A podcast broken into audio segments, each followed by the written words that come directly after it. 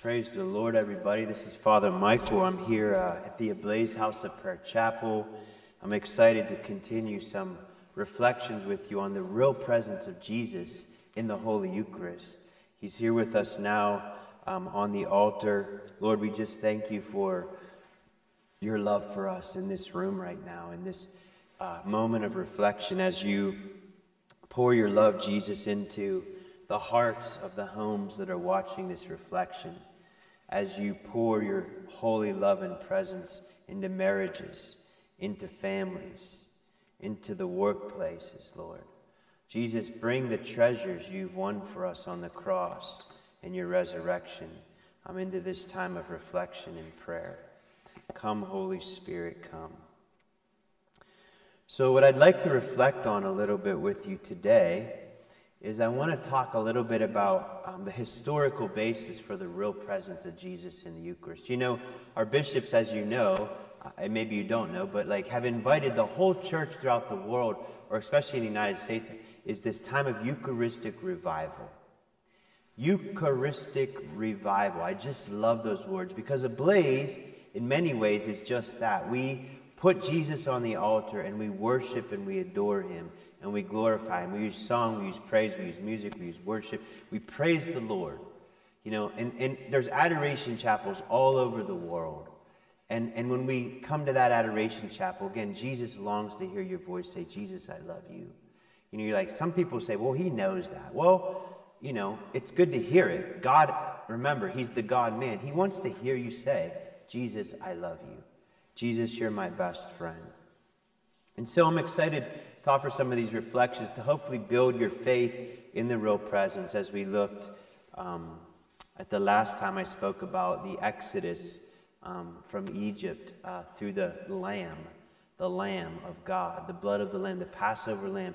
Jesus is the New Testament Passover Lamb, as we read in Scripture. So the early church fathers, you know, are are only really linked to the early Christian church. Like, what did it look like? The early Christian church. And not only are they um, indispensable witnesses for us, right? Um, for the teachings of the apostolic church, that's like the apostolic era, right? But they're also great witnesses for us of the authorship and authenticity of what the scripture teaches about Jesus in the real presence in the Eucharist. So, uh, the early church fathers, which we call them, uh, testified to the apostles' preaching. What they preached, what they wrote. Um, some, some of these are eyewitnesses because they lived so close to the apostolic age. Uh, they actually lived and they knew uh, some of the apostles. So this is the remember we call this this uh, passing on of the faith. You know the the the passing on of the church the, the deposit of faith. Like, if you could imagine, the way I explain it sometimes is Jesus, you know, put a thumb drive in his heart. He, he uploaded onto it or downloaded onto it all that needs that we need to know to be saved and he gave it to peter and the 12 and he said don't add to it and don't take away from it but pass it on from generation to generation to generation to generation and here we are today in 2022 in this Advent time, um, receiving the deposit of faith from Jesus. And in our Catholic faith, we have what we call the magisterium. It comes from that word magistra, meaning, you know, the, the magisterial office, the teaching authority and office of our church, you know, which is the Pope and the bishops, right? And, and, and so we look at the, the scripture and tradition right? Scripture is written tradition. It's what was written down. As it says in the end of Matthew's gospel, not everything Jesus said and did was written down, or it's John or Matthew. But this whole idea of, you know, it's not written all down. And so the church is, a, is, is passing on from generation to generation this teaching. Over the ages, the understanding of what's been passed down has been expounded on, but not changed or added to or taken from. And so this is the role, literally, of Peter, of the bishops, is to teach and talk about and share um, the faith, to, to, to, to give to you and I what Jesus gave to Peter and the 12 as we receive it from our current Pope and bishops.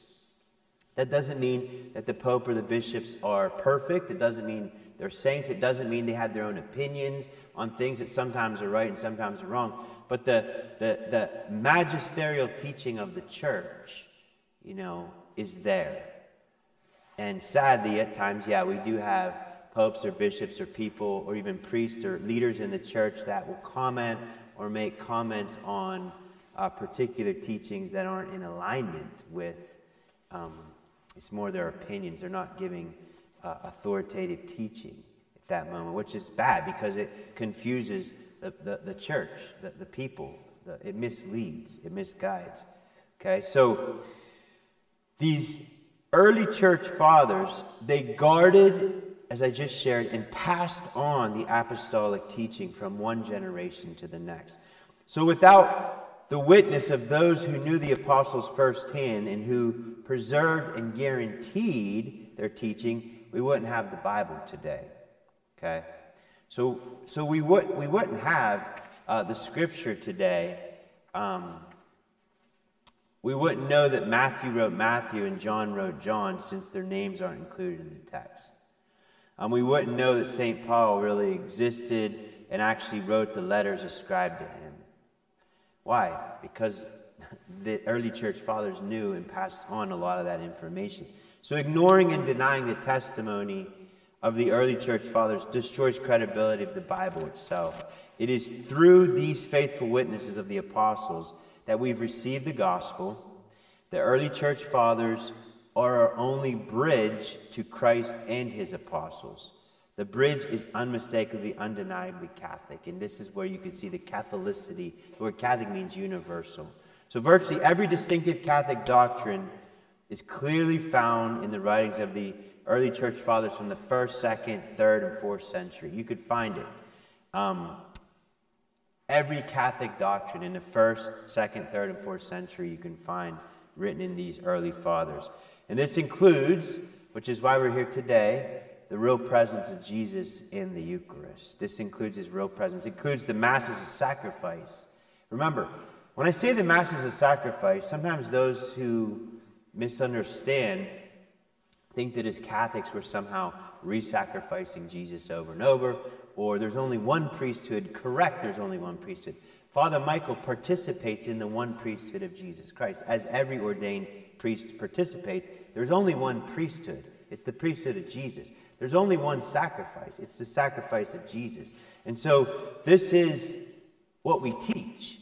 When you come to Mass, you step into the one sacrifice of the one great high priest, Jesus who comes to us sacramentally, sacramentally, mystically, through the power of the Spirit, he perpetuates in time and space his one priesthood and one sacrifice. Why? Because he longs to be with us and invite us into that great mystery of faith. In the Catholic Mass, you hear us say the words, the mystery of faith. That's exactly what we're talking about. The mystery of faith. It's a mystery, mysterium. It's like you can't fully grasp or understand it. There's a lot of mystery. But our faith, you know, invites us into that mystery that God is the only still point in a still turning world. God, Jesus Christ at Mass, is the only still point, meaning still in a still turning world. He's God outside of time and space, man in time and space. Okay?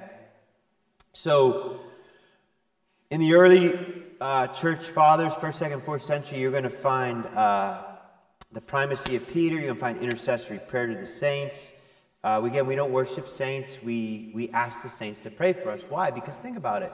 The saints in heaven aren't separated from the church on earth. The church is one church. Those in heaven are part of the same church as the people on earth. And we're all one body. If you know the liver and the kidneys, they communicate. You know, we're one body, the hand and the foot that gets connected. So we're connected to those in heaven. And just like I say, hey, Grandma, pray for me. Well, there's saints in heaven that I could say, can you, saints of God, pray for me? And they could intercede for us on earth because it's on earth as it is in heaven, right? And so, devotion to Mary, you could find in the early church fathers. You're going to find purgatory there. You're going to find confession to the priest there. Again, you're not confessing your sins to Father Michael. You're confessing your sins to Jesus through the priest because he is the ordained priest. You know, as it says in Scripture, you know, confess your sins to one another, right? Go and confess your sins. Okay, so many, sometimes people that are like, we would call them fundamentalists, um, they like to think that, um, that they've returned to primitive Christianity. However, if you look at the early church fathers, this is why I always say to people who don't understand the faith, you know, you got to read the early church fathers because that's the closest thing we have to after the Acts of the Apostles in that time, right? um, after the, the, the, early epistles of Paul and the Acts of the Apostles. And however, you know, there's evidence in the early church, as I said, that proves and shows that these primitive Christians, these people right directly after the apostolic age, the early church fathers, early Christians, were very Catholic in their life lived as Christians. And so, John Henry Newman, uh, Cardinal John Henry Newman, who's he's famous for his survey about you know church history and stuff. He talks in there. There's a quote here. It says that the Christianity of history is not Protestantism. Okay, and now I have friends that are Protestant, um, and my point of sharing this is obviously they they love the Lord and they're great people of God. But the word protest, Protestant, what were they protesting? They were protesting you know, and wanting reform in the church. You know, to protest heresy or to protest uh, uh, sins in the church is good. We, we all need to protest evil happening in our church. We protest any abuse. We protest anything that's against God's will for his bride, Jesus Christ, bride of church, right? We protest it. But and we, we, we seek to reform it. But when you protest something and reform it, that doesn't mean you begin another. You, you discard the original and you start another, which is sadly what's happened. As you know, there's over know, 30, 40,000 different denominations today because one church protests another church because they don't like this, then they start another church, and they start another church, and they start another church. And, and the, the problem with that is, is there's a lot of division in the body of Christ. There's a lot of confusion. But if we go back and we read the scriptures in the early church fathers, we just humble ourselves and acknowledge what did they say. Um, we, we don't have to like uh, manufacture ideas. They're written in the early Christian church through the early church fathers. So John Henry Newman says, if ever there were a safe truth, it is this. And Protestantism has ever felt it so. This is shown in the determination of dispensing with historical Christianity altogether and of forming a Christianity from the Bible alone. Men never would have put it aside unless they had despaired of it. To be deep in history is to cease to be Protestant. And what he's saying basically there, again, I'm not saying this to attack Protestants, I'm just saying this because this is a quote he shared. Um, and I think it's important to understand if you really read the church fathers. Now, that doesn't mean that Protestants can't be spirit filled. Like, I have a lot of friends that are Protestant that are way more Catholic than Catholics that I know. And what do I mean by that? You know, because you'll hear Protestants or non Catholics sometimes talk about, you know, um, you know, how we, we, we're too religious, right? Religion gets in the way of relationship. Well, religion done well is actually a virtue.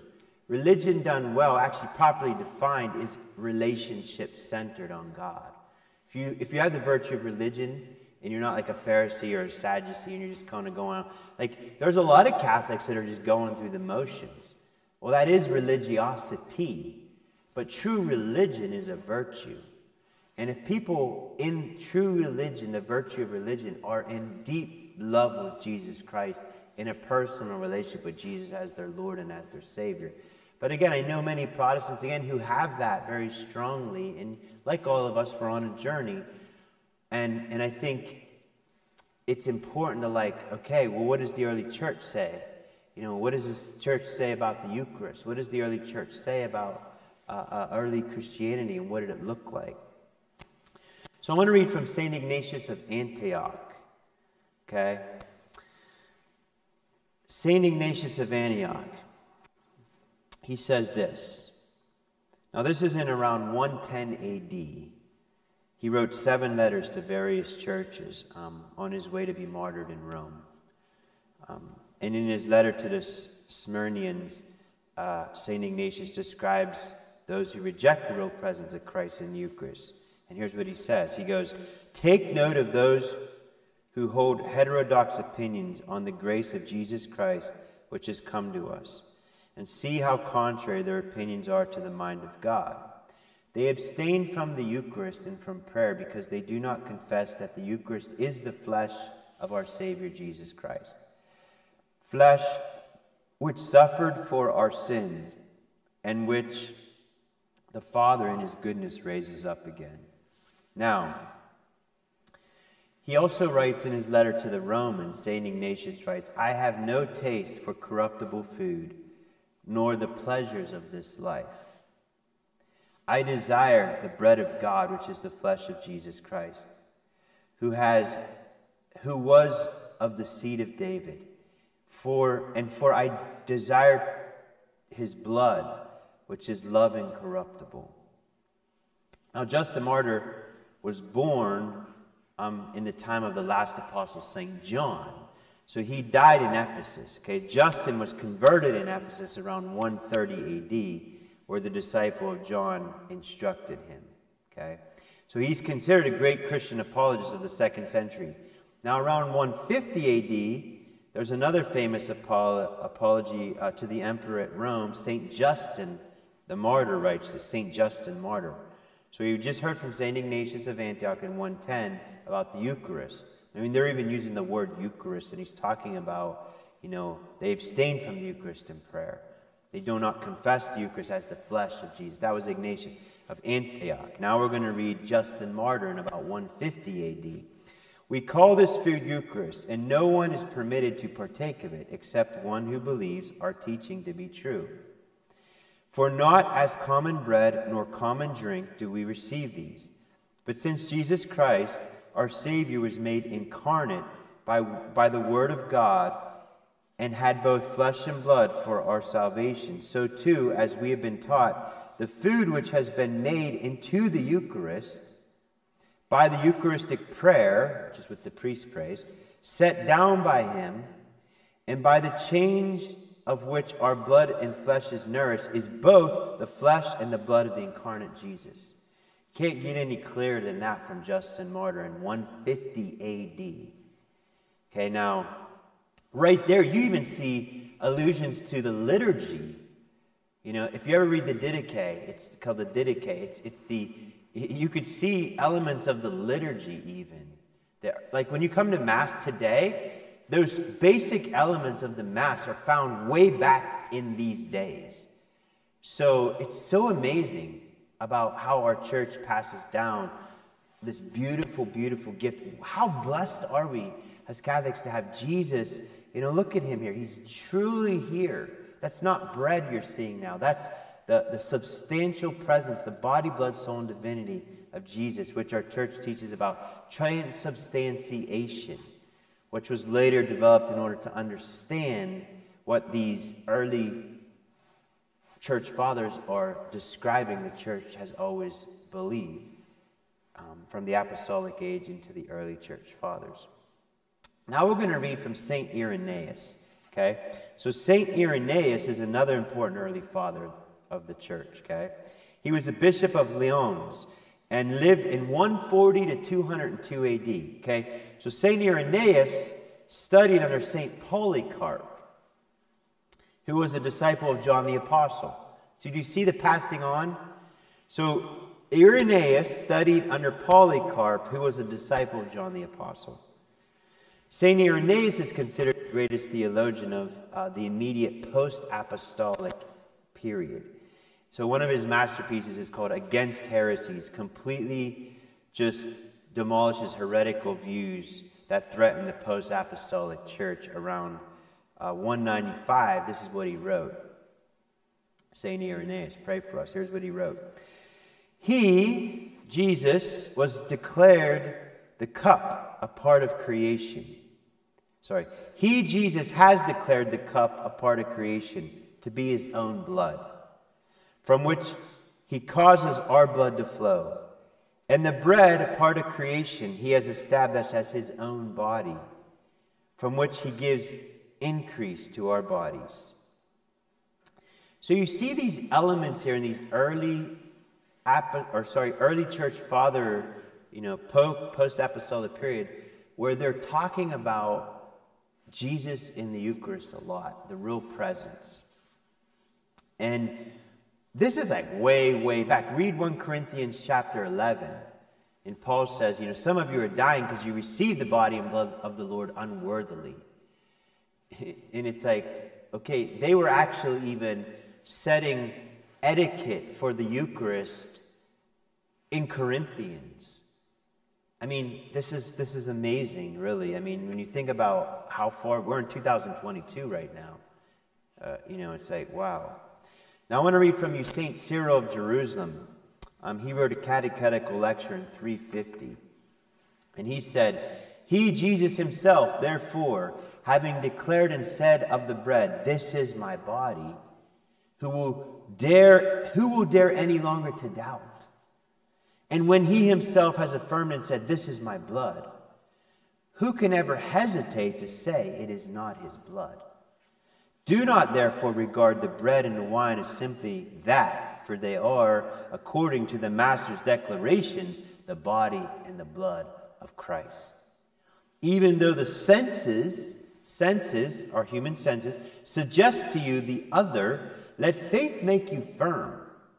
Do not judge in this matter by taste, but be fully assured by faith, not doubting that you have been deemed worthy to receive the body and blood of Christ. I mean, it's, it's, it's so beautiful, isn't it? Now, that's in 350 AD. So it's obviously a little bit after the apostolic age. But you can also see in that writing from Cyril of Jerusalem some development in the teachings of the Eucharist. Um, again, these are early church fathers who are proving the early Christians firmly believed in the real presence of Jesus in the Eucharist. And if you notice what Ignatius said in that scripture, uh, or sorry, in that writing from St. Ignatius of Antioch, which is in 110 AD, he was personally instructed by John the Apostle, by the way, right? And Justin Martyr and Irenaeus each had direct contact with John's disciples. Remember Polycarp, John's disciple. Um, these three men are first and second generation disciples of the author of John, who wrote John chapter 6. Unless you eat my flesh and drink my blood. He says it over and over and over. In John chapter 6, 6, 6 says they basically said, We can't believe this, and they walked away. You know, it's interesting. You know, obviously, the, the paragraph numbers wasn't put in at that time, but look how it ended up. John 666 is actually, they walked away from Jesus' teaching on the real presence in the Eucharist. So read John 6 again. Um, who could be in a better position to tell us whether Jesus is speaking literally or figuratively about the need to eat his body and drink his blood? I mean, this is the earth. No one, no one better than those in the, just after the apostolic age, the apostles who knew John the Apostle. So these witnesses are as close as we can get to the apostolic church. Their testimony is irrefutable and unmistakable. The Christian church believed in the real presence from the very beginning, okay? So, my brothers and sisters, this is exciting. Um, as Catholics, we're blessed to come to Mass every day and receive the Lord and we come to our adoration chapels. Next time you come into the adoration chapel, think of this teaching that I just gave you, um, that I reflected with you. And by the way, I'm basically just reflecting with you on this um, beginning apologetics book here. Uh, it's got a lot of these teachings in it and writings in it. Um, it's about explaining and, and, teaching and defending the real presence of Jesus in the Eucharist and showing, explaining it to people so they can see and understand. So, Jesus, we so love you. As we look upon you in your real presence, we pray, O sacrament most holy, O sacrament divine, All praise and all thanksgiving be every moment thine. O sacrament most holy, O sacrament divine, all praise and all thanksgiving be every moment thine. O sacrament most holy, O sacrament divine, all praise and all thanksgiving be every moment thine.